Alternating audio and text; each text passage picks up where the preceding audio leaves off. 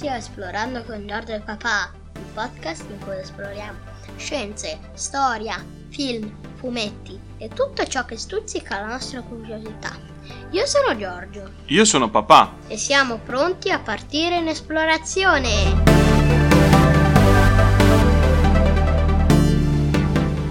Oggi esploreremo come creare un podcast come questo.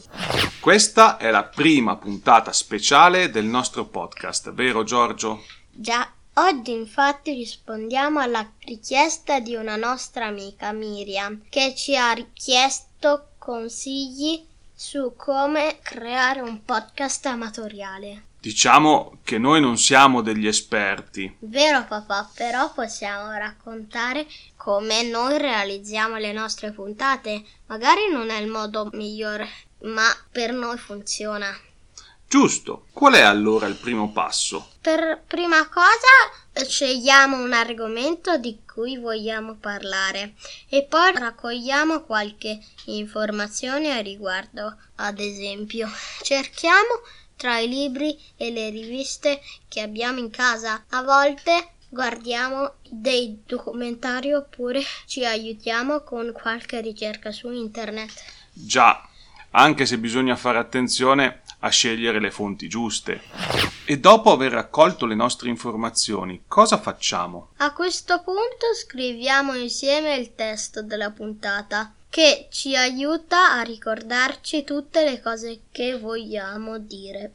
Per fare questo possiamo usare carta e penna oppure un programma di videoscrittura per computer. E adesso viene il bello, vero? Eh sì, perché ora bisogna passare alla registrazione dell'episodio. Per questo occorre un computer con un buon microfono e un programma di registrazione.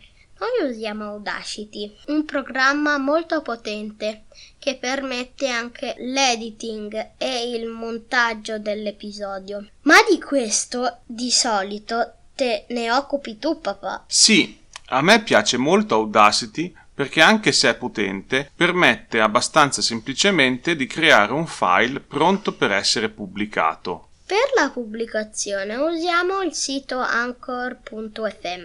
Anche questo è molto semplice, basta registrare e seguire le istruzioni per creare il proprio podcast e aggiungere nuovi episodi. Poi ci pensa Anchor a diffondere il podcast sulle varie piattaforme come Spotify e Google Podcast.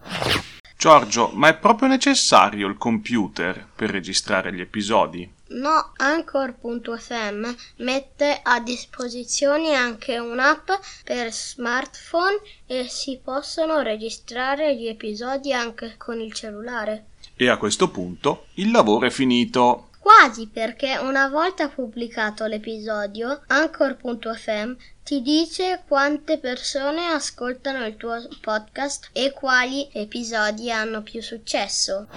Oggi abbiamo fatto un viaggio un po' diverso dal solito.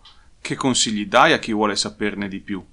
Consiglio di dare un'occhiata al sito www.anchor.fm e al sito www.audacityteam.org. Come al solito, troverete tutti i link nella descrizione di questo episodio. Da Giorgio. E da papà? È tutto e vi aspettiamo alla prossima puntata!